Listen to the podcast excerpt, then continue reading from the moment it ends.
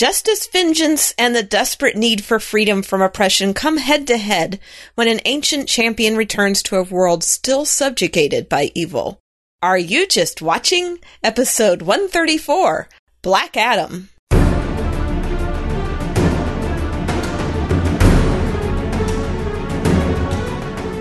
Welcome to the podcast that shares critical thinking for the entertained Christian. I'm Eve Franklin. I'm Tim Martin. And we decided to try a different superhero genre. Possibly slightly, well, different. I, I think Yeah. different's probably a good word from Marvel. Yeah. Anyway, away from the weirdness at Marvel's yeah. I don't know that we've actually recorded on. Have we done a DC movie before? I was trying to think. We skipped over. I don't think so. Wonder Woman, and I don't think we've done any. I think Daniel did one on one of the original Batman movies, but it's been a while. Like, I don't know. Anyway, it's been a Yeah. very long time if we have I don't done think DC. you and I have definitely. yeah. I know we've skipped over. I we had thought about doing the original Wonder Woman when it came out, but it didn't fit into our schedule, and so we didn't get to it. And nothing else has really, you know, connected with me. I haven't seen all of the DC movies. I've seen some of them usually long after they've been in the theaters. So this is hmm. the first one other than Wonder Woman that I have gone to see in the theater. So we were trying to come up with something other than something Marvel for November and this one actually has some some good things to discuss maybe a slightly different angle on hero which we've Yeah. talked a lot about heroes in the past but overall first impression of the movie was that it was watchable and it was enjoyable and unlike a lot of the other DC movies it doesn't take itself too seriously there was some good humor in it possibly that's because of some of the actors that were involved I don't know the soundtrack is by Lorne Balfe. I think I saying his name right. I always say that when some of these composers, they should have like easy to pronounce names like John Williams. Yes. Yeah. Yeah. Yeah. There will never be another John Williams. yeah. But Balfe also did a couple other scores for movies that we've reviewed. His stuff is tends to be a bit of a crossover. It usually has a, a bit of a rock sound to him, but it's still a symphonic score, and so there it's a nice crossover. And this one, it was a little bit repetitive theme wise, but it definitely fit the movie, and I will play a little bit of it here for you.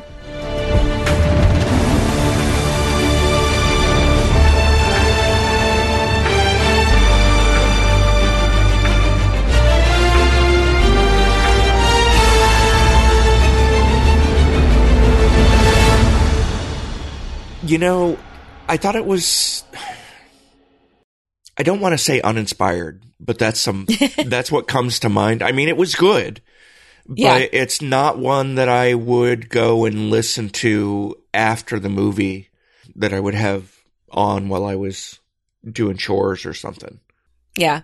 I, I don't know if that makes sense. It, it was it was appropriate, but not great. Yeah. It's something that I enjoy listening to for a little bit. I, you know, I kind of put it on while I was prepping for this and, you know, like I said, it's got some repetitive themes in it, which, you know, if you have just the one theme and you repeat it in every piece, that gets old Mhm. after a while. It's like you just pick one of the best pieces out of it and just keep that instead of the whole score because they all sound alike. Balfe did Top Gun Maverick Mm-hmm. and Black Widow. He com- Yeah. he was composer for both. That was two that we did this year.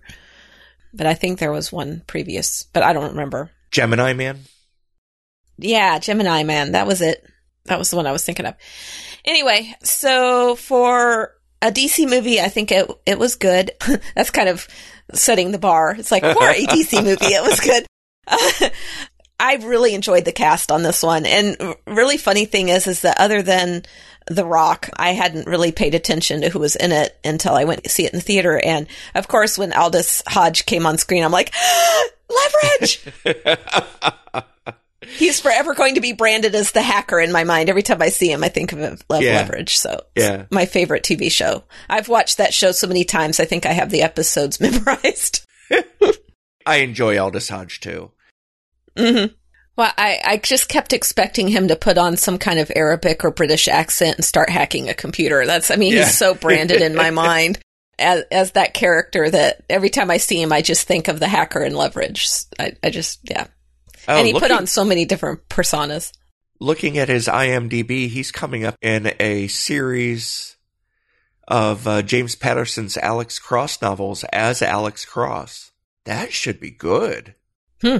He'll make a good Alex Cross. Yeah, he's a fabulous actor. I, yeah. Yeah, I mean, and I think that that's, you know, I think he got his start in Leverage maybe, but That's I think that that's one him of the yeah. things that really showed yeah that he had such a range because he could just he could put on accents he could put on attitudes and just become anybody and and i think that that show really demonstrated his range as an actor in addition to typecasting him as that actor in leverage but Anyway, the other actor that's in this movie that was a little bit of a shock to me was Pierce Brosnan, who is one of my favorite British actors, dating all the way back to Remington Steele. Remington yeah, Steele. Yeah. Yeah. That was, I think, where he got his start was in Remington Steele. But I always thought when I saw him in Remington Steele, he has to be James Bond. He has to be James Bond. Eventually, they let him be James Bond. But now he's kind of showing his age a little bit. And it was really a shock to me seeing him play an old man You know- in this movie. So I was like, wait, is he old? I actually was really reminded of Sean Connery when I was watching Pierce Brosnan. And I was like, this is an old Bond. Yeah. Because, you know, Pierce Brosnan and Sean Connery are the two, you know, images I have in my head of James Bond. Right. Yeah. But Brosnan can still pull it off. I enjoyed his performance. Oh too. yeah. Yes, he I think to be honest as the the old man in the Justice League, I think he really fulfilled his role quite well in this movie and it was good to see the star Mhm. power in the DC movie genre. I, I appreciated it. The weird thing was that as I was watching this movie, I kept thinking it's like there's such a crossover between the the uh, superheroes uh, between Marvel and DC. It's almost like they were copying each Oh, other because I'm it's sure like they were. yeah, Doctor Fate and Doctor Strange are practically the same character. I mean, not Mhm. quite the same, but they both can see into the future. And and then um, Hawkman and Falcon are both flying characters. And then like Atom Smasher is like Ant Man big. And I mean, it's like that, that's really all they are. It's like they have a suit that makes them really big. I, I really haven't delved much into DC beyond Batman and Superman or Wonder Woman. I mean, those are like the three that I know, and everything else is the core. yeah. I mean, those were the ones I grew up with. Was you know what the Wonder Woman TV show and the Superman movies, and you know that's that's just what I know from DC. So Yeah. Yeah. it is what it is. But I think you're probably not alone in that either. yeah, I was the same way. I knew who was in the movie because, you know, I recognized them from the trailers. I knew it was a rock movie, a Dwayne Johnson movie, of course. It was one of the draws for me because I'm a, a fan of Dwayne Johnson. But, you know, the weird part is I thought he was actually one of the weaker elements of Black Adam. But I, I don't know that it was his performance maybe as much as the direction that he was under. Honestly, I, I probably will never know. It sort of bugged me though that aside from one real little bit at the very beginning when you're first introduced to Teth Adam, he essentially plays a slightly different version of himself. There's no cultural aspect to the character that he's playing. You you look at what he was before he gained the power of Shazam, and there was a different actor playing him Yeah. before he, he was. but you don't really see any any tie-in. I mean, it it's understandable that he becomes this sort of vengeance personified, but you don't really see any element of the subjugated person that he was beforehand. And on top of that, aside from where he speaks ancient Kahndaqi and one line in the very beginning, the rest of the time he speaks perfect English, no accent, Yeah, and it his inflection, everything is exactly like Dwayne Johnson, which is good enough. But Right. I would have liked to seen him stretch his acting chops on this stroll. I think it was an opportunity missed. At least I hope it was an opportunity missed that Yeah. they didn't try it and say, "Oh no, no, no, let's go back to uh, how we were before." you know, in the Jungle Cruise, he plays an an ancient as well, who is Yeah, that's true. who doesn't really have much dimension that shows how old he is. It, except he lived through all that time, though, so I sort of wrote Yeah. it off. But it's a good point. Yeah. Yeah, maybe he's just not capable of doing accents like some other actors can, where he could just create a persona and stick with it. Yeah. and not, we- not all actors can do that. we got to remember that he's not exactly classically trained. He sort of fell into the acting role Yeah. after he started in wrestling. And he still does, so I guess he still goes back and does wrestling appearances, right? I don't know. I don't follow his career that closely. Yeah. It's, I always thought he had great comic timing and uh, he did it well in Jungle Cruise. hmm There were a couple times he did it here too, but it, it was sort of disjointed for me. Yeah.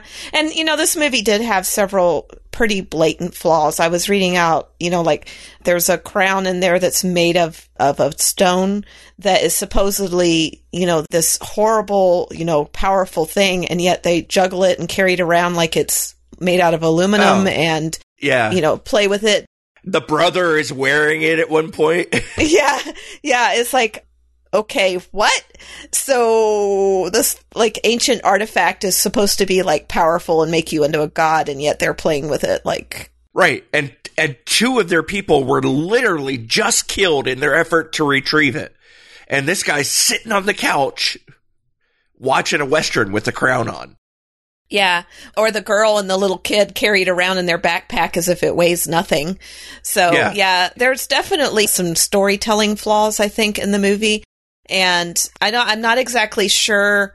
Whether it's just one of those, you're just supposed to suspend your disbelief and enjoy the movie. And, and for the most part, I was capable of doing that because it moved along fast enough that Yeah. you didn't stop and dwell on some of that stuff. But Yep. and I think you brought up one in your in your viewing notes about there's a scene where the little boy is stuffed in these like air speeder bikes or whatever and carried all over everywhere. And then the end they just open it and he's fine, you know, and it's like, Mhm. okay. Yeah, so I mean it's just like some of these little, you know, attentions to detail that they could have had that would have just I think put the movie up another notch in Yeah. in its believability. But other than that, I mean, overall the action was good. Pacing was good too. The yeah. pacing was good. The humor was good. There's some of the things, obviously, that we're going to get into when we discuss themes that I think could be marked against the movie as well, but we're going to leave that for the theme discussion. hmm I appreciate the fact that it actually asks the questions. You know, it, it doesn't Mhm. it doesn't just gloss them over like um, many of the superhero movies do. And uh, it gives us the opportunity to discuss them. So I think it serves a good purpose there at the minimum. Uh, and I really, I, I came out of this one sort of excited about, you know, what we would be able to discuss. Yeah. Yeah. And, uh, you know, I got to see it first. I, we were originally going to have you watch it and see whether it was worth seeing. And then I had a friend on my trip. yeah, a friend suggests that I, I go see it with her and I was willing to spend the money and enjoy it whether or not I knew we were going to record on it or not, which is not always the case when I go see a movie. But Mhm. one of the things that I thought was really interesting, and there's very few movies that do this, is they didn't actually have a title in the movie.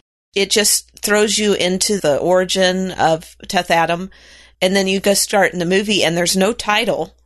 And you go all the way through the movie until the end, and they throw the the title up at the end of the movie when he chooses his new name because he's Teth Adam through the whole movie, and he chooses Black Adam as his new name, and that's when they throw the title up, which I thought was really interesting. And I don't think that, I mean, we're just so used to seeing titles at the beginning. I think most people didn't even notice that, that there was no title at the beginning of the movie. Yeah, but I don't think I did.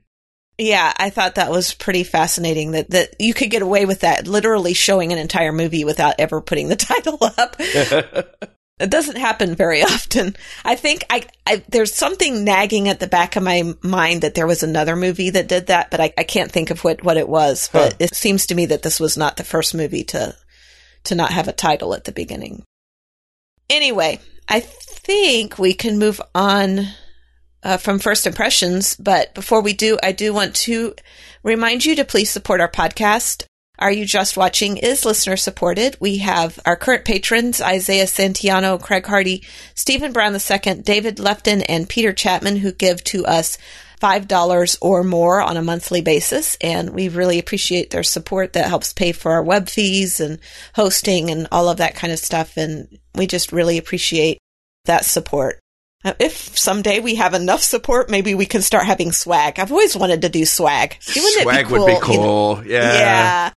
I don't know what kind of swag people like, like like whether they like t-shirts or pins or keychains or whatever, but I've always thought having swag would be really cool. But right now we don't Motorcycles.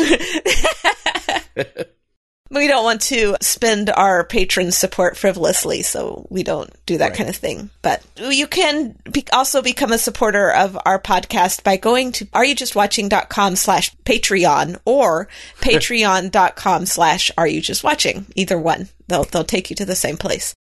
And we appreciate your support. We really do.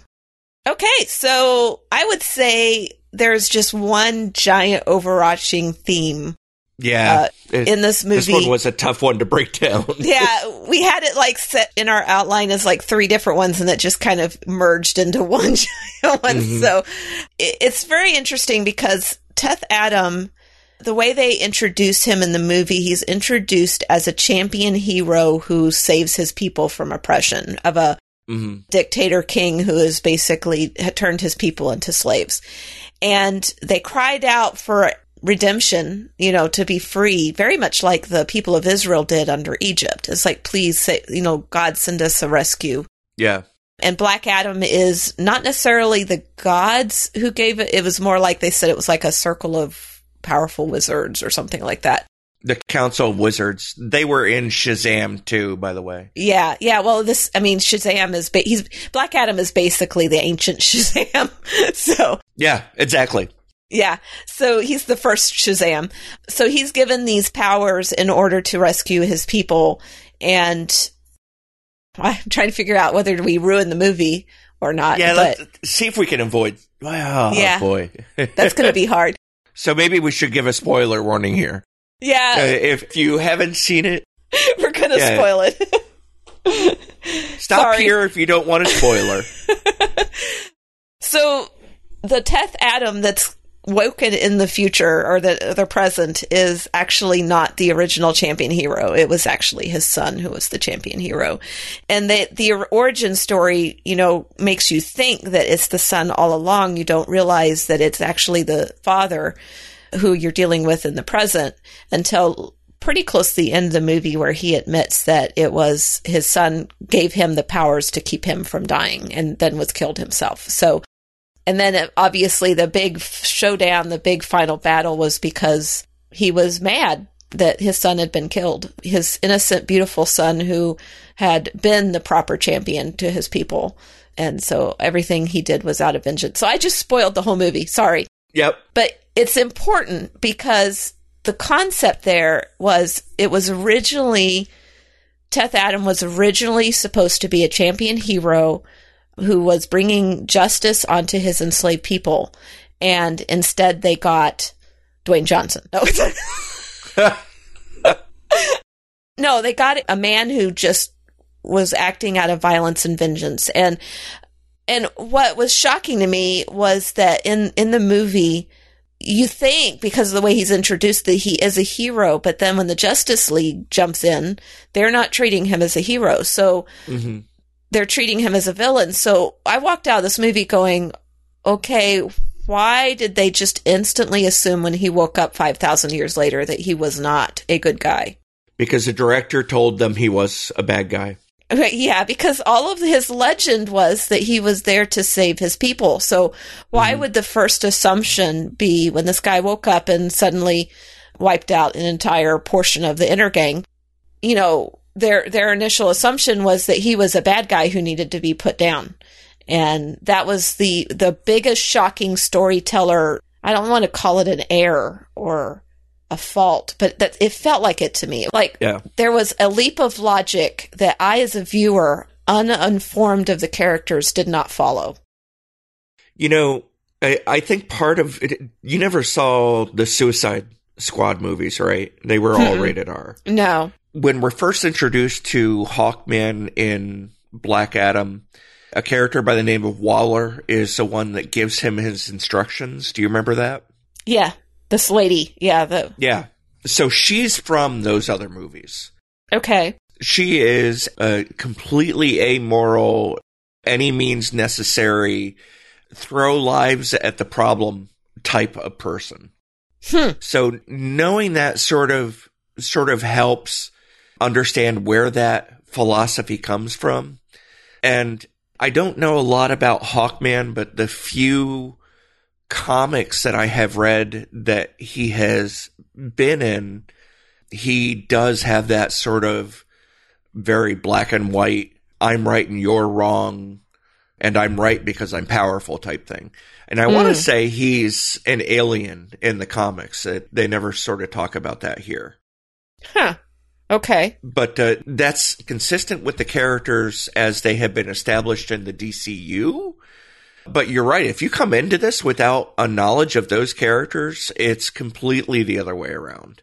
Yeah, I mean, it just so- it felt like a leap of logic. It's like if there's some you know country that's being subjugated and as the characters themselves say pretty much ignored by the justice league you know nobody's seeking justice on behalf of these oppressed people hmm and they get a hero why would the rest of the world immediately assume that that hero is a bad guy that must be stopped? Are they in bed with the intergang are they seeing the intergang as good guys and so therefore anybody who is coming up Yeah. against this organization must therefore be bad? I don't know. Waller's Waller's organization is is in bed with an intergang like organization in one of the other movies, so it's completely consistent. Yeah. Well i mean that would in in some ways make the justice league bad guys in this movie. And Mm-hmm. so yeah i mean it, there's a lot of blurring of of who's the hero who's the villain Mm-hmm. who's oppressed who needs justice and who's getting justice rightfully. And so it's definitely something we have to talk about. Like what is justice in this movie and and what does that look like Yeah.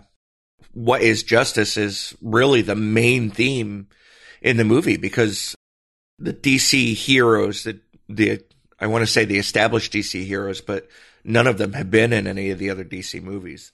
right It's Hawkman, Doctor Fate, Atom Smasher, and Cyclone.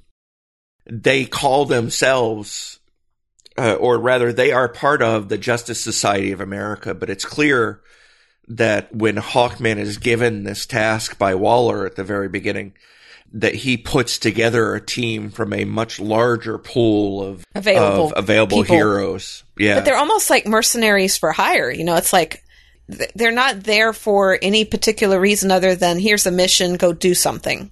And Yeah. it's like, yeah, I, I don't know. It just felt weird. you had mentioned earlier in the podcast about how there's it seems like there there's direct correlations between Doctor Strange and Doctor Fate and you know Atom Smasher and and Ant Man and all that.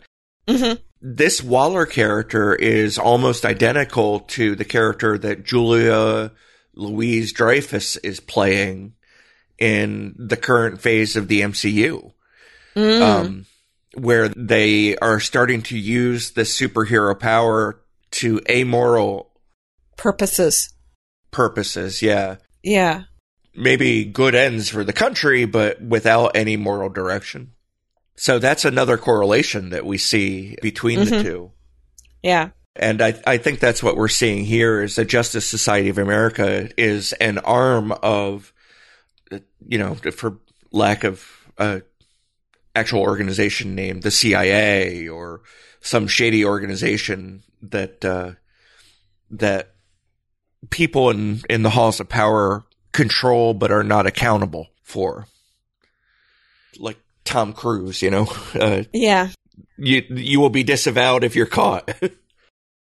Yeah. It's, it's like, what are those black op groups, you know, where Yeah, They're more the like merc- one the the shadowy group beyond Navy SEALs and Yeah. and Green Berets and all. or that. not yeah. maybe not even necessarily groups that are tied into the military but they're like mercenary groups that Like have very loose loyalties yeah very loose Yeah. loyalties yeah i was really thrown off balance by that whole immediate assumption that you know this is our mission we're going to go stop this villain we need a cell to hold him up until that point i was not seeing black adam or teth adam as, as the case may be as a villain Right. I was seeing him as a hero out of place and time so that he was confused and wasn't exactly sure where he was supposed to be pointed. Yeah, exactly. But that didn't necessarily make him a villain. It was just that he was so extraordinarily powerful that if he saw an enemy, he didn't just fight them, he wiped them out. So, Yeah. And that was a dimension to his character that I really would like to have seen more development to. I mean, in his background as an oppressed slave, maybe he thought that, you know, overwhelming violence was really the only option yeah. because that's all he experienced as a slave. It, there's a scene earlier on where we're led to believe that he he champions this guy who found the Eternium, you know, stone of Eternium, and and brings him up to the garden and uh, argues for the reward, the promised reward. And the guard, this is when of we think course, that he's the son, not the father. yeah, exactly. The guard, of course, says, "Here's your reward from the king." yeah. you know when when you're raised in that kind of an environment maybe that is the only path you see open to you Yeah. It, i know we've talked about this part before but it, it seems like there are dimensions to the story that would have benefited more from a, a longer format storytelling like a Series. series yeah Yeah. and i would have liked to have seen it And you have to wonder what hit the cutting room floor too, because this Yeah, was a fairly exactly. long movie and they may have had to cut something out that would have made more sense. It's like I was telling somebody the other day about the movie The Abyss that came out in the 90s, oh i I, remember think. that yeah yeah The theatrical release was, it, it got horrible reviews because it had such a badly explained ending. It was just like, Mhm. oh, and the aliens saved the day. And then you watch the director's cut oh that i didn't know a director's cut came out No, there was a director's cut that added an hour to the movie. Not, it was not based on a book, but the novelization of the movie was by Orson Scott Card, and he actually wrote the novelization based on the full script because the book had to be out before the final movie was edited. So oh okay his book actually follows the full story that is in the um, director's cut. So the book is much better, but the director's cut is like almost four hours. I think it's like three and a half hours or something. It's like the Zack long. Snyder cut Yeah, yeah. But it is so good. It's worth every second because, I mean, when you get to the ending, it made sense. And they cut out everything that made the ending make sense. And, and so I think sometimes when I see movies like this where the, it's the theatrical release and there's leaps of logic and things don't make sense, I always remember The Abyss.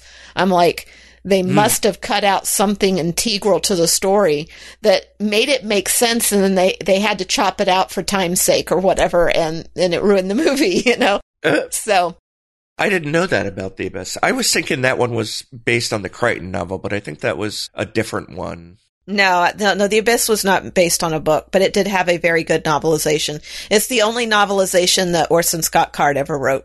And the only reason he wrote it was because they gave him the power to develop the characters beyond the script, Huh. which was what's what makes it so good. Yeah. he he actually worked with the actors who were playing the characters, and they developed f- full backstories for every character so that he could write them into the book. And Well, that's um, neat. Yeah, they're not in the movie, but he has all this like backstory about the characters that's in the book. So I recommend both the director's cut and the novelization. They're both great. But don't watch, don't judge the movie based on the theatrical release because it was the theatrical release was a bomb. But we're not talking about the abyss, though. Right, that one might be a good one to, to discuss sometime if we're, we're looking for something old to to do because that, that was actually Yeah. a really good movie. Back to justice, justice. Yes. So the Justice Society of America, you know, they, they have justice in their name, so they must be good, right? Right. Um, well, it's just like Antifa is like anti-fascist, but that doesn't necessarily make them good. yeah. yeah, good point. the people of Kahndaq, though, they see Teth Adam as a champion, like we talked. So the Justice Society and Teth Adam are coming at the idea of justice from two completely different sides. We we talked about how Hawkman has this really black and white view of uh, you're either a hero or a villain. There is no in between. Mm-hmm. Which you know it doesn't apply to anyone we have ever met in our entire lives. I don't. So I don't know why he would think it applies to Teth Adam. Yeah. The people of Kahndaq see Teth Adam as a, a champion who's going to free them from oppression from this evil king. And the character Teth in multiple, like five or six ancient scripts, all mean good. Mm. And Adam is the, you know, the first man. So he is the good man in when he's called Teth Adam. Right. So, you know, they really are expecting a good man as Teth Adam, which may actually have applied to this guy's son. Right. He might have been the Teth Adam, but when the mantle of Shazam passed from his son to his father, and then his son was suddenly uh, killed while in his mortal form, Teth Adam no longer is the good man, but he becomes vengeance incarnate. And really that's the link is he sees vengeance as justice. Right. Because of what he has been exposed to his entire life. Whereas the Justice League sees um, control as justice. They don't right. want this this rogue superhero, superhuman, running around dispensing his own ideas of justice. Yeah. They want to control what heroism and what justice is. And, you know, Hawkman is 100% bought in to that idea. It really does raise the question. Yeah, well, it was interesting because when when they're first in on the mission, they they team up with um, Doctor Fate is like the the voice of wisdom in the team because he is the old mm-hmm. the older, and and he makes that comment. He's like, you know, we don't really have much information about this guy, and and uh, Hawkman's response is, well, he's bad, you know. Yeah. So, what more do you need to know? yeah, and I think that you know that leap to conclusion, it could have been handled so much better because they come running in and into the middle of a situation and just try and just mm-hmm. take on Teth Adam as if he is a villain they're trying to take down. If they had come in in a different manner and approached him in a different way, yeah, you know, it's just like there they wouldn't just, have been much of a movie then. that's true. That's true. Yeah. uh, yeah. At one point, Hawkman even says kneel. And, like, what? What? who, who are you exactly? but, you know, Dr. Fate's response to Hawkman was I've seen so many futures, I don't deal in absolutes anymore. Yeah. And uh, while, you know, philosophically not terribly sound. It does raise the point for this movie where it draws a contrast to Hawkman dealing in absolutes, black and white, but Fate, the voice of wisdom, knows better, and Hawkman just completely, you know, disregards his, his advice until the very end, which is sort of formulaic. yeah. not done poorly in Black Adam. And the fact that, you know, the voice of wisdom gives his life, you know, in order to rectify, you know, to uh, Yeah. to honestly to prevent Hawkman's death. hmm He intervenes in the only way he can see that will actually. In a way, it kind of reminds me of the way that Doctor Strange deals with things in Endgame. It's like, yeah. yeah. It's like I see a future where this will- parallelism.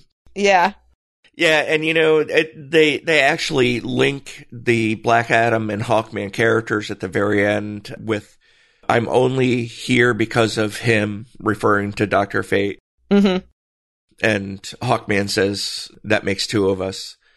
So it, they, like I I mentioned, you know, it's a, a rather formulaic superhero movie, but the talent on the screen makes it enjoyable. right, yeah, Uh, it's predictable, but you don't mind going along for the ride. yeah. It was fun to watch. I came out of my first viewing really excited about one of the ideas for the topic, which, you know, ties into this justice thing. And the idea that I really wanted to touch on was the movie ends with the core tenet of their philosophy that justice often requires violence to be complete. And it points at the heroes who save the bad guys in order to prosecute and imprison them as being weak, being wusses, and they're uh, literally booed by the populace of Kahndaq. Mm-hmm. And then the guy who is literally the mass murderer is cheered because he's murdering for the people. Right. So it raises the question is is violence sometimes necessary in order to do good? You know, it all just ties into what is justice. Is what Black Adam does, you know, with this shock and awe of Yeah. uh, overwhelming power, is what he's doing justice? Uh, yeah, I mean that's definitely the the question of the hour, and I think if you look back, like even at the American Revolution, we didn't just declare ourselves free and walk away free. We had to Right. we had to fight for that. And I think that Teth Adam came out of a culture that had to fight for that freedom. I mean, if you're a slave, and and even I mean, if you look at the Exodus and what happened when the Israelites were guided away from Egypt by God, mm-hmm. God did the violence for them. I mean, the plagues and the the death of the firstborn. th- These were not simple walks in the park. You know, these were really nasty things that happened in order to convince Pharaoh to let the Israelites go. And that would be a similar culture to what, what we're seeing in Kahndaq with, with the original Teth Adam. So violence in, in a form is a way of, of breaking free. And so I can see it being a necessary step. Now, whether or not, if we're talking from a Christian worldview, whether or not it is a Christian response is another question because Oh, yeah, it is. y- y- you end up with a completely different angle on that. I know Christians who believe that the our founding fathers were wrong to revolt against England because it was it was a step of violence and and resistance that you know Jesus taught us to respect our our governments Yeah. even when they're oppressive. And so, you know, I guess it just kind of depends on your perspective as to whether violence is ever truly necessary uh, in order to make justice happen. there's some really fascinating writing out there on the the different positions uh, of uh, the American Revolution by some great theologians on both sides. Yeah. It's not a cut and dry issue by any stretch of the I imagination. I think it's going to be a question that we'll have to ask Jesus when we get to heaven because I honestly Yeah, don't absolutely. know. I don't know that we can ever come to agreement on that on this side of, of eternity. I think it's just going to be, you know, what did you mean by, you know, submit to your government? Does that mean that when the government is con- telling us how and when to worship and, and what to worship, that um, we're we're not allowed to seek freedom from that? You know, Uh, we see the children of Israel, you know, being carried away into exile and standing up in a passive way against um, being told who and what to worship and when. But hmm I don't know. I, I think it's a it's a fact. Like you said, there's a, a huge discussion on that. But from a secular standpoint, I think that, and it's really hard to separate the secular from the religious because as Christians, faith should dictate how we react in every circumstance, whether it's secular or not. Yeah. Well, it's part of part of what makes us makes it hard to be a Christian, right? Yeah. Um, Yeah. Our our gut response is to fight back. Yeah. And God didn't tell us to fight back. He didn't tell us that we would ever be safe and and have justice in this life that that's our promise for eternity and boy does that make it hard. Yeah. You look at uh, something like you know Fox's Book of Martyrs. Mhm. And these are people who literally walked into the jaws of death in order to represent their faith in God. Mhm. So you sort of got to question. Am I right to attack the mugger who's beating up on that person over there or you know as a superhero do I have the the right to kill them or whatever it's it really is one of the the hardest theological questions that we face as Christians because we live in a fallen world. Do we keep a gun in the house to to shoot at somebody who breaks into our home at three yeah, in the morning? Exactly. Exactly. To save it, our kids. Yeah. Everybody's got to find their own answer to it, preferably in scripture. Right. You know, if if you're a Christian and you can adequately point to scripture to justify your position in a way that's consistent with, uh, you know, the, the intent of scripture. Cause, you know, there's always people out there who are going to misuse scripture that I can at least respect that you have thought it through and be comforted knowing that when you get to heaven, when I get to heaven, God will set us straight. Yeah. At least our sins are forgiven. there there are so many things that I'm going to be so ashamed of. Yeah. but there will be one or two things that I will be wrong in, but not feel guilty because I I was wrong in a way that was meant to glorify God. Yeah. And I think, you know, we can start, you know, burrowing down and getting to some scripture on this, but I think that yeah. justice is there is no pure justice except God's justice. I think that's what we come down that's to true. is that human justice is always flawed. And so regardless of what side we come down on, it's always a, a human spin on it. And that mm-hmm. human sin includes the sinful nature that we are as mankind. And so the only true justice is God's justice. And, and that is the most painful justice because as sinners, we don't deserve mm-hmm. anything good.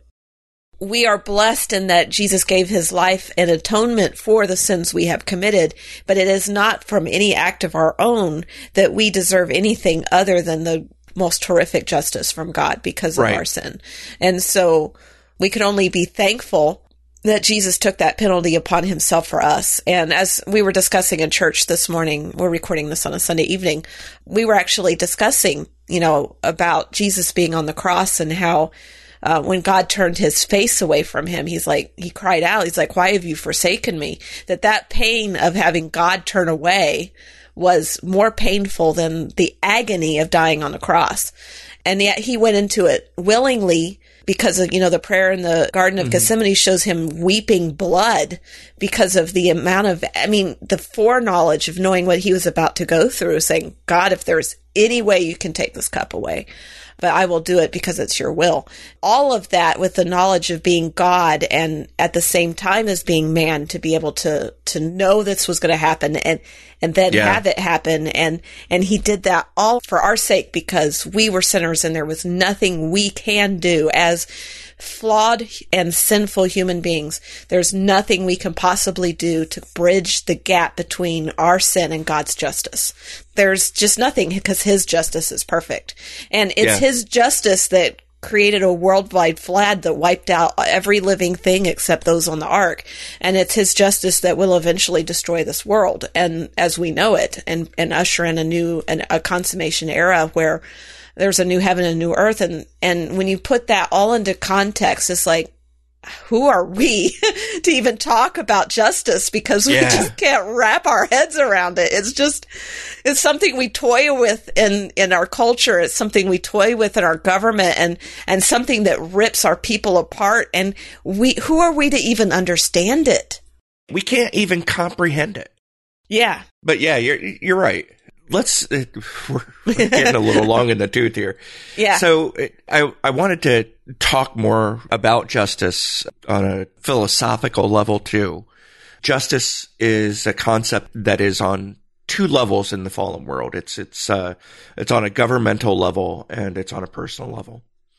James Madison wrote in the Federalist paper number 51, justice is the end of government. It is the end of civil society. It ever has been and ever will be pursued until it be obtained or until liberty be lost in the pursuit. And I think for me, at least, that highlights that perfect justice is not obtainable by man. Because even he points out that, you know, you can't get perfect justice without sacrificing liberty. Mm-hmm. So you, you have to find this happy medium. But Madison specifically says justice is the end of government. It, it, that is saying that the purpose of gust of government is to provide as close a realization of justice as it can for its citizens, right? And I think that comes out just to interrupt and put some scripture in here. Yeah, sure. One of the passages in scripture that a lot of people who say we are not to you know, rebel comes from Romans 13. And, and I think that upholds, you know, this position. It yeah. says, let everyone submit to the governing authorities since there is no authority except from God. And the authorities that exist are instituted by God. So then, the one who resists the authority is opposing God's command, and those who oppose it will bring judgment on themselves. For rulers are not a terror to good conduct, but to bad. Do you want to be unafraid of the one in authority? Do what is good, and you will have its approval. And it goes on from there, but I think that kind of shores up what you were just saying about yeah. the, the yeah. governmental justice. That was one through three, right? Yeah, one through three. The important part is that justice isn't just about the government. We all have a personal requirement to be just in our actions. Micah 6 8 has mankind, he has told each of you what is good and what the Lord requires of you to act justly, to love faithfulness and to walk humbly with your God. And this is one of my favorite uh, favorite mm-hmm. verses. It, it hangs on my wall. I want to sing it every time I hear it. For us to act justly is to basically embody fairness in a way that glorifies Christ, right? Yeah. And that is almost as hard as walking into the jaws of death. There are times when fairness will work very much against us. Mm-hmm. But, you know, it's what we're called to do. I mean, it's like, the, you know, in the Sermon on the Mount where Jesus was telling people, you know, that whole, where the phrase go the extra mile came from is, you know, if they ask yeah. you to go one mile, go with them too. And if they want your tunic, give them their, your cloak as well. This is that unbelievably selfless kindness and courtesy that is supposed to come out of us even when we are oppressed. Mm-hmm. Because because that statement that was all oppression. That was, you know, Romans were allowed to indenture anybody they saw to carry their yeah to carry their things for a mile. Any right. citizen or less of the right. of the empire. So that was oppression, and yet Jesus said, "You take that obligation to your oppressor and you do the extra. Mm-hmm you don't just give what they demand, you give extra. And boy, is that hard. you want to fight, you want to rebel, but God says, give to them extra. Whatever they ask, yeah. do extra. And Paul, Paul even breaks it down uh, further in Romans 12. He says, friends, do not avenge yourselves. Instead, leave room for God's wrath because it is written, vengeance belongs to me. I will repay, says mm-hmm. the Lord. And then Paul takes Christ's message from the Sermon on the Mountain, and he he explains it even more thoroughly. He says, "But if your enemy is hungry, feed him. If your enemy is thirsty, give him something to drink. For in so doing, you'll be heaping fiery coals on his head," which is, uh, you know, hyperbolic. Right? It, yeah. It's vengeance out of being kind. yeah, yeah, really. It's you'll make him scratch his head and go, "What is it that makes him different?" Yeah, yeah, it's vengeance really, it, that was Romans 12, 19 through 20, but he references back to Deuteronomy 32, 35, where God says, vengeance belongs to me. I will repay. In time, their foot will slip for the day of disaster is near and their doom is coming quickly.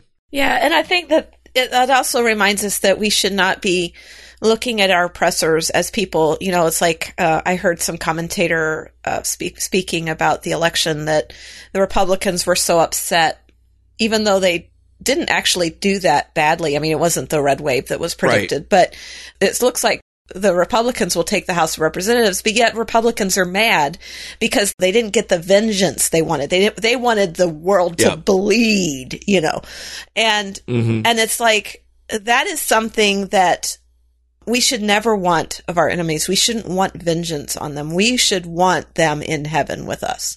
We should love them Yeah. enough to see past the harm and see past the wrong and the injustices and love them enough to speak the gospel into their lives so that they will have eternity with us and not go to hell. I mean, we keep saying again, this is hard. We're talking about hard stuff here. Yeah, no argument. Yeah. You know, um, I had mentioned that uh, on a personal level, justice is about being fair. And I was a little surprised Mhm. to find Leviticus 19:15 where it says do not act unjustly when deciding a case do not be partial to the poor or give preference to the rich judge your neighbor fairly do not go about spreading slander among your people do not jeopardize your neighbor's life i am the lord and the the part that caught my interest was do not be partial to the poor or give preference to the rich because it's uh Yeah, you bestow justice equally. I think sometimes we think the poor are oppressed and therefore should deserve special. mhm. It's like affirmative action sort of Yeah, or like you, uh, you take somebody who steals bread because they're hungry and and you let them off Yeah. and it's like but they're still a thief. it's like grading on a curve right, yeah. because they're poor that they they deserve to be better compensated or rated better Or, they're not expected to behave in the same way as other people. hmm that they're not that they're not held accountable for the laws they break or whatever because of their circumstances which is basically what they're saying is you don't take their circumstances into consideration. You know if they break the law they break the law. And yeah. that sh- that's that's the law system that should be just. Yeah. It, it it really is based on a a foundation of truth. Right. You can't be fair and just unless you are acting on 100% truth. Hmm that's where we find our call as Christians for justice is we plant our feet on the truth of the word of God and we seek fairness in that truth. hmm And um yeah, like it's not always easy. nope. Very hard. So the important part is that true justice is something in which we should delight. hmm It is of God. And even though we can't see it, we can't implement it. you can't even understand it Yeah, yeah no good. We can't grasping it. Yeah. It's something in which we should take joy and, and, uh, Proverbs 21, 15 really lays it out nice and succinct. Justice executed is a joy to the righteous, but a terror to the evildoers. And this one in particular seems to apply to Black Adam because it's the bad guys who are the ones who are constantly screaming. Yeah. Uh, I mean, it, it seems like he was doing good. It was just that he was doing good in a very absolute and, and final way. yeah.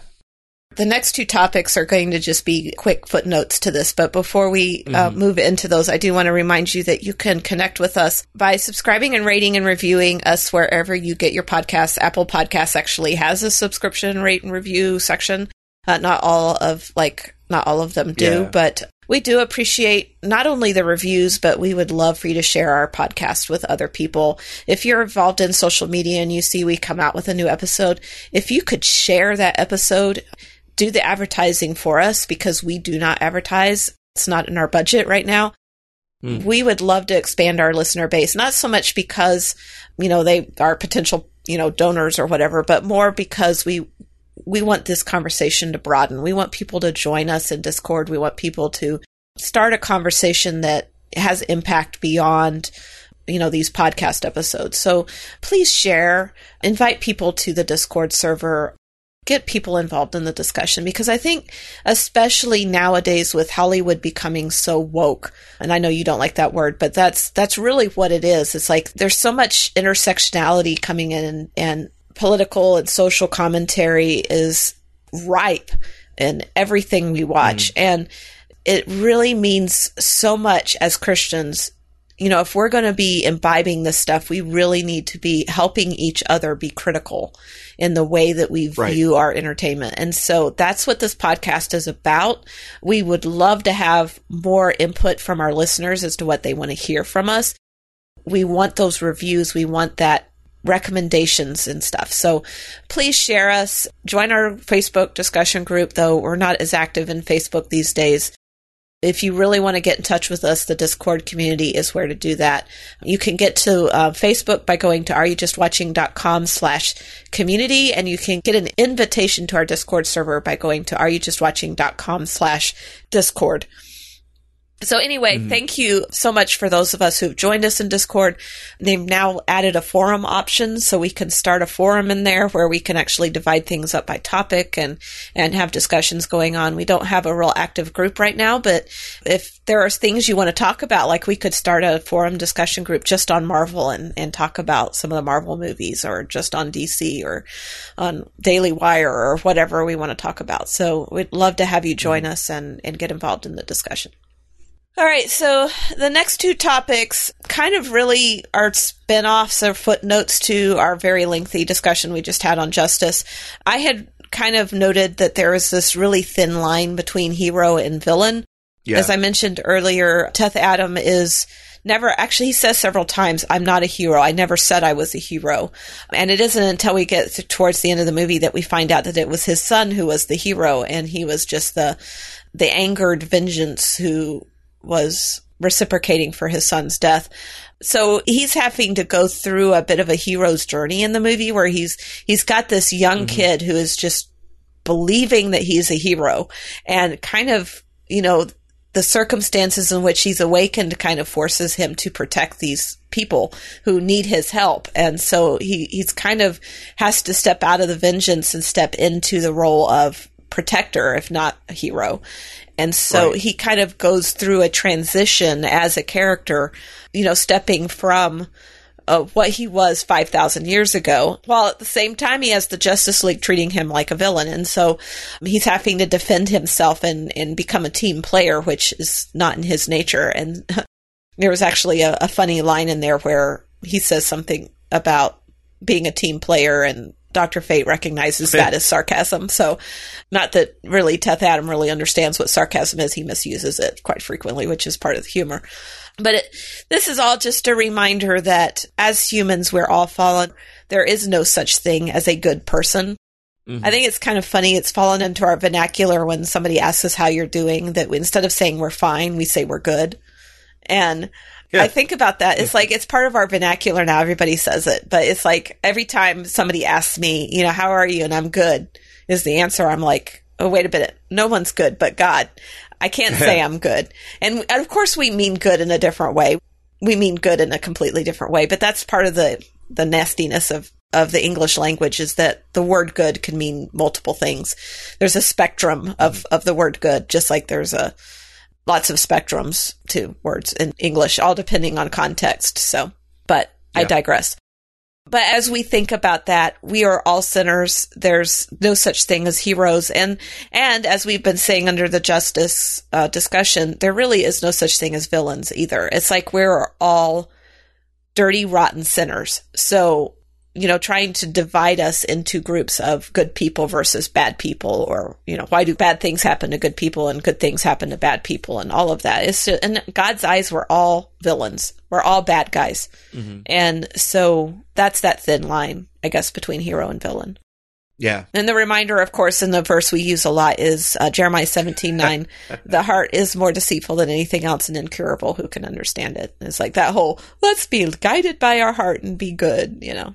Yeah. Our heart will always lead us astray and will always be bad. Yeah, you, I, I sort of feel like the movie presents a, a viewpoint that if you are superpowered, you must be a hero or you are a villain, one or the other, forest or against us. Yeah, yeah, and that feeds into the next topic, Hawkman's black and white worldview. Yeah. Hawkman has a bit of a black and white worldview, and as we've already discussed multiple times, I don't want to belabor the point, but he he does just leap to the conclusion that because Teth Adam is killing people, therefore he must be bad. There's a quote he says, "Heroes don't kill people," and Black Adam says, "Well, I do." And then they also call Black Adam a weapon of mass destruction. he's not some dude. So he's kind of got this very strict, I guess, code of conduct on which he believes that heroes operate within, which I actually think is kind of funny because the whole time they're battling out, especially the first time they try and stop Teth Adam, they're in the middle of the city and they're like throwing cars and and stomping through the middle of buildings and you know blowing things apart and it's yeah. like how much collateral damage was going on just from their attempt to take down Teth Adam and how many people were injured and possibly even killed. You never see yeah. You know, the people that were in the car, the people that were in the building when it, you know, it's like you just assume they somehow got away. I don't think so. Right. Magically. Yeah. so it's like, you know, this, this idea that yes, you don't kill the villain, you capture him or whatever but I don't think that Hawkman has a sustainable worldview. Let's put it that way. It's just too, it's too strict one way or the other. But yeah, I think it's going to come back a little bit to our previous discussion. So when we were talking about yeah. see how they run, the young constable was always mm-hmm. jumping to conclusions about people, you know, just rushing to judgment about whether they were guilty or not. And I think that we're seeing very much the same thing with Hawkman. It's like almost like a very uninformed, innocent, maybe naive, naive way of judging people. It's like not seeing the shades of gray that comes in people's behaviors and and reactions to events or whatever. So, mm-hmm.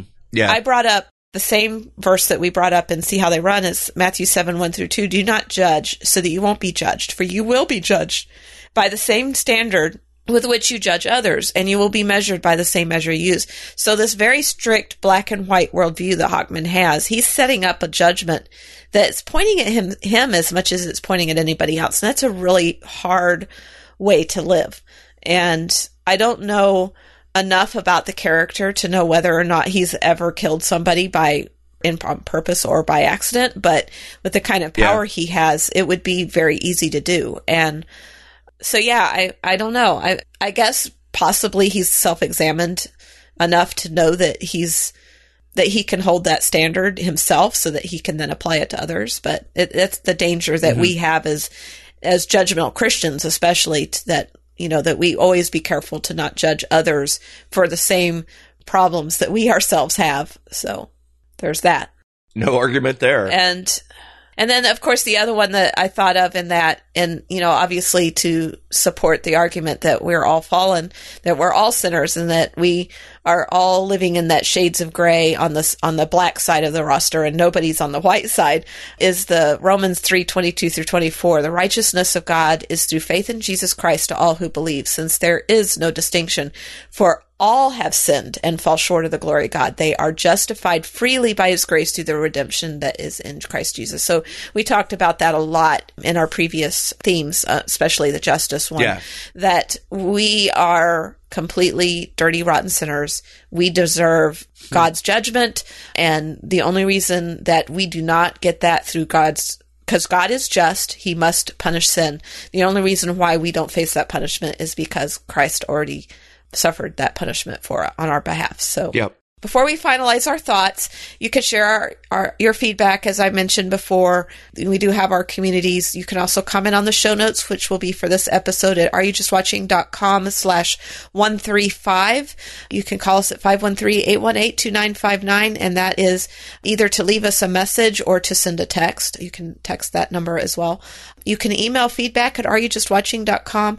We invite your input. If you, if we've said things that you have additional thoughts on, we would love to hear it. We're not like a live stream on YouTube where we can do super chats or something, but that feedback is valuable and you don't even have to give us money to send it. So go ahead, give us feedback on what you've heard us discuss, uh, share additional thoughts. We'd love to, to hear from you. Okay. So the last couple little things that I wanted to talk about was I guess the role of children in this movie because there are two little boys in this movie separated by 5,000 years. Yeah. So Teth Adams' son, whose name was Hurut, he had a very interesting way of viewing the oppression that his people were under. It was not so much this, I need to fight. It was more of, I will do whatever it takes to be free. And he stood up for a fellow slave. He kept them mm-hmm. from fighting amongst themselves because they had a common enemy. And then he, he did the impossible and, and became a hero because of it, a champion. He was a good kid. And I think that a lot of times that innocence of children we overlook. But Jesus didn't. You know, that was the surprising thing is that he saw how valuable the innocence of children were. And there, you know, children sometimes yeah. see things so much more clearly than adults do. We have our, our thinking tainted by years of experience and they're so open and minded, so ready to experience and understand and question and, and look for answers. And I think that we sometimes miss that innocence which is not to say that they are sinless because no. children can be very very selfish and mean yeah. and yeah. even even at the very youngest ages. Yeah. And and i think that that that's the balance here right? So right. so we have Hurut who his father uh, was actually cautioning him and and counseling him to not get involved that you know the graveyards are full of heroes. You know, this is not mm-hmm. what I want you to do because I want you to be safe and I want to take care of you. And then we see the same thing from Amon, who is the son of the activist who is attempting to relocate the crown before it falls into the wrong hands. Mm-hmm. And there's a scene where he kind of interposes himself to try and help her get out, get through a checkpoint. And then he's like, you know, mom, I want to come with you. And she's like, no, you're going to go home and be safe while I take care of this. And yet he becomes an integral part in helping to guide Teth Adam into a more moderate way um, of of being a protector. I think he helped him see the humor in his power and helped him be a little bit of a father figure that he couldn't be anymore because he lost his son. And I think that that kind of played to his need to be a father in, in a way. Yeah. And so all in all, I think that, you know, the, the two boys in this movie were very powerful characters. And one of the more humorous lines or exchanges in the movie was after Teth Adam woke up um, in Amon's bedroom. And Amon is already talking to him and, and telling him how much they need him because the Intergang is oppressive and all this kind of stuff. And, you know, his mom, Adrianna, steps in and says, I, I would appreciate that you not be teaching my son violence. And Teth Adams says, mm-hmm. You want his father to teach him violence? And he has to, she has to admit, you know, his father's dead. And then Teth Adams like, I'm sorry, then who do you want to teach him violence then? So it's like, this is something that he needs to learn. Why isn't his father teaching him violence? Yeah. And I thought that was humorous because Teth Adam, as we discover later on, is the father who was cautioning his son not to be violent. So it's kind of this yeah. contradiction. You know, it's, I, I almost feel like that was intentional wordplay where violence in ancient Kahndaq would have been the a synonym for strength. Right. Yeah. It, you know, who do you want to teach him strength? Right. So, and that is the it, role it makes a little bit more sense yeah. that way. Yeah, exactly. You know, that's interesting because, you know, she's a single mom. His father's dead. And you really see Amon really latch on to Teth Adam almost as if he is a father figure. And, and I think mm-hmm. that we see that a lot in young men, especially in our culture today. So many raised in single parent households, usually the mother with an absent father, is they desperately need that fatherly input. They need a father to teach them to respect mm-hmm. women. They need a father that, that teaches them when to be violent and when not to be violent, when to be respectful, how to control their hormones, because as we all know, little boys really struggle with that. Yeah. They need that father figure. And I think that really comes out in this movie that it's not about teaching the children violence. It's, it's about having that father figure to teach the children, to teach their sons. And mm-hmm. So in Ephesians 6 4, it says, Fathers, don't stir up anger in your children, but bring them up in training and instruction of the Lord. Proverbs 22 6 says, Start a youth out on his way. Even when he grows old, he will not depart from it. So yeah, there's this, this feeling that somebody needs to be teaching the children. Right. And I think we're, I'm going to get political for just a minute. I'm going to try and not do it in a bad way, but we need fathers to be teaching their mm-hmm. sons because if we rely on our culture, our society, our schools, and our government to teach our sons, it's going to either emasculate them or it's going to turn them into criminals. And we have to have fathers present. And, and if you're a single mom who, um, you know, has been divorced or lost, you know, lost your husband to death or whatever, it's okay to seek men to be fathers to your son who you're not going to invite into marriage. It doesn't mean you have to get remarried right. to have a father for your son. There are spiritual leaders in your church that can uh, mentor and disciple your boys in the right way in the, in the admonition of the Lord. You don't necessarily have to remarry if that is it is a hole in your life that prevents you for whatever reason from being filled. Your sons still need a male figure in their life to to help them deal with their maleness. but anyway, that just to say, and, and to conclude this topic, I did want to bring up uh, Mark 10, 13 through 16 people were bringing little children to him, uh, Jesus, in order that he might touch them. But the disciples rebuked them. When Jesus saw it, he was indignant and said to them, Let the little children come to me. Don't stop them, because the kingdom of God belongs to such as these. Truly, I tell you, whoever does not receive the kingdom of God like a little child will never enter it. And taking them in his arms, he laid his hands on them and bless them. As a childless woman, I'm admonishing you to not keep your children from God, to, that they need fatherly instruction and they most of all need a relationship with Christ. And this world will always fail your boys, well, especially your boys, your girls too. I, am sorry, Eve, but you're wrong. It, it's not you, the, a childless woman, admonishing us to do that. It's you pointing God. to God's word. yeah. Yeah, I appreciate that. If you have seen Black Adam and made it all the way to the end of this episode, we really would appreciate any further thoughts that you have into themes of the movie. That's you know, I think if we had had the chance to watch this on DVD and really take it apart, we probably could have done a two-parter oh, yeah, on it. There actually is a lot in this movie.